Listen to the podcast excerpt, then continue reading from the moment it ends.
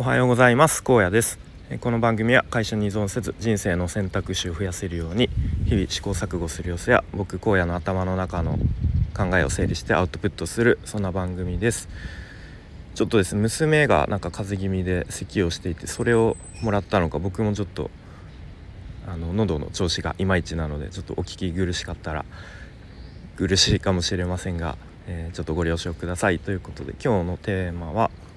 えっと、AI は電動自転車と同じみたいなテーマで話していきたいと思います。で先日と僕がよく聞いている聞いているというか情報を追っている、まあ、小成社長の有料配信の方でですね、まあ、この AI はまあざっくり言うと電動自転車みたいなもんだよねという話をされていてであなるほどなと思ったので、まあ、ちょっと僕の考えも交えてアウトプットしていきたいと思います。でまあ、ちょっとその有料配信の内容ここで全部話すわけにはいかないんですけれども、まあ、その AI もうかなりバズワードのようになっていてもう毎日、えー、音声配信でも YouTube でももう毎日のように新しい AI の情報が、えー、発信されているのを見たり聞いたりすると思います。でもうなんか西野さんの夢と金にも書かれていたと思うんですけどあの Web Web3 っていうのは、まあ、今までは NFT の時代だとこう中央集権から分散型へみたいなのが Web3 だと言われてたのがいや実は AI だったんじゃないのと、うん、いうこう考え方もあったりしてもう本当に世の中もうこれからの時代は AI でで AI によってこう仕事が奪われる人も出てくるみたいなこうちょっとなんだろう不安を煽ったりする発信も見られたりしますよね。まあ、でもあくまでもその AI っていうのは電動自転車みたいなもので電動自転車と僕うちも子供生まれてから買って僕も実際乗ったことあるんですけど、まあ、めちゃめちゃ楽なんですよね普通に自転車こぐよりも。うん、こう漕ぎ出す時ちょっと漕げばすぐスムーズにスーッと走れたりあと坂道も楽々あの漕げたりしてめちゃめちゃ楽ですと。うんまあ、ただじゃあもう電動自転車あるから移動は全部電動自転車でいいじゃんとはならないように、まあ、車は車であったりまた飛行機もあったり、えー、電車新幹線とか、まあ、移動手段はそれぞれのうん便利さがあるよねということをなんかそういうイメージなのかなということで、まあ、あくまでもこう今やってる作業とか仕事を補助して楽に効率化してくれる道具っていう感じですかね。うん、でまあそうまあでもただ確かにその仕事を奪われるっていう側面もあるとは思ってて、まあ、例えばプログラミングだったら僕も以前半年ぐらい結構がっつりプログラミングをやっていた時期があるので、まあ、なんとなくわかるんですけどこうきっと初学者とか駆け出しと言われるプログラマープログラミングをやる人っていうのは結構なかなか今から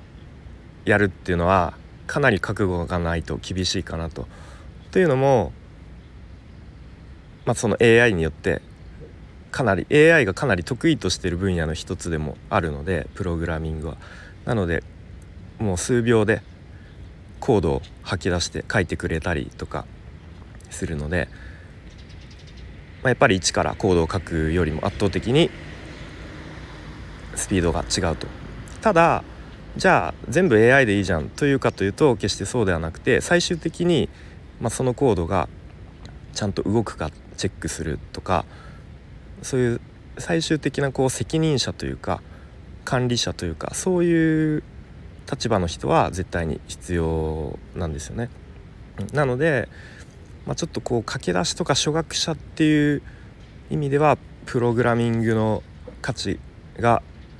うん、すごく下がってしまうかもしれないんですけどじゃあこうプログラミングが全く AI によって取って代わられるかというと決してそうではないのかなというふうに思っています。まあ、あくまでそのプログラミングの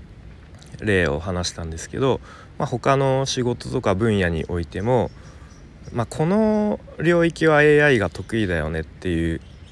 ところは、ま、AI に任せて、まあ、ただ、ま、100あるうち100全部が AI が置き換わるわけではなくて、ま、最終的な意思決定とか、うん、責任者みたいなポジションは、まあ、まだまだ必要なのかなというふうにまあそりゃそうだよなという感じですけれども思っています。まあ、ただ、まあ、ここ5年とかはそんな感じかもしれないですけどもっと先10年20年30年とか先になってくるとまあ分かんないですよね。まあ、こればっかりはきっと誰にも予想できないのかなと、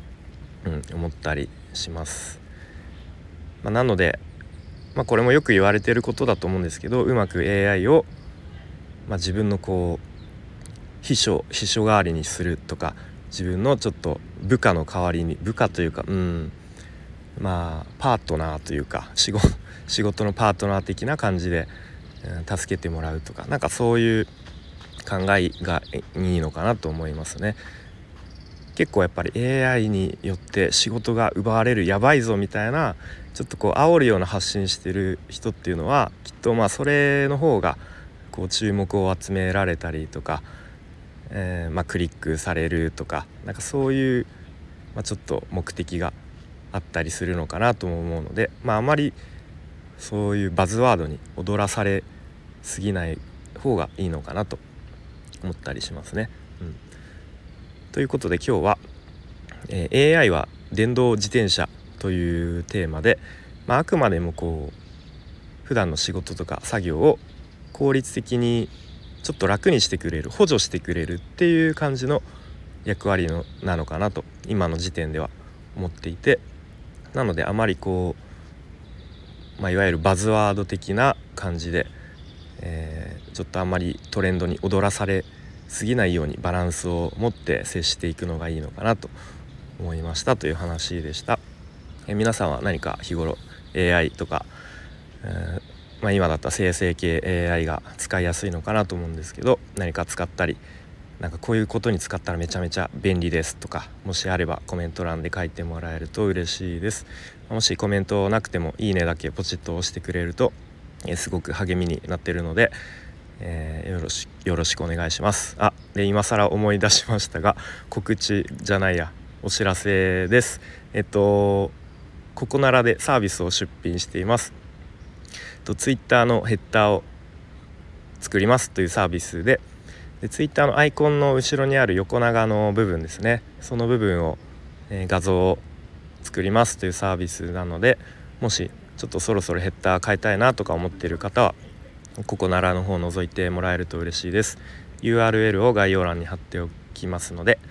よろしくお願いします。ということで今日も最後までお聴きいただきありがとうございました、えー、良い一日にしていきましょう。荒野でした。バイバーイ。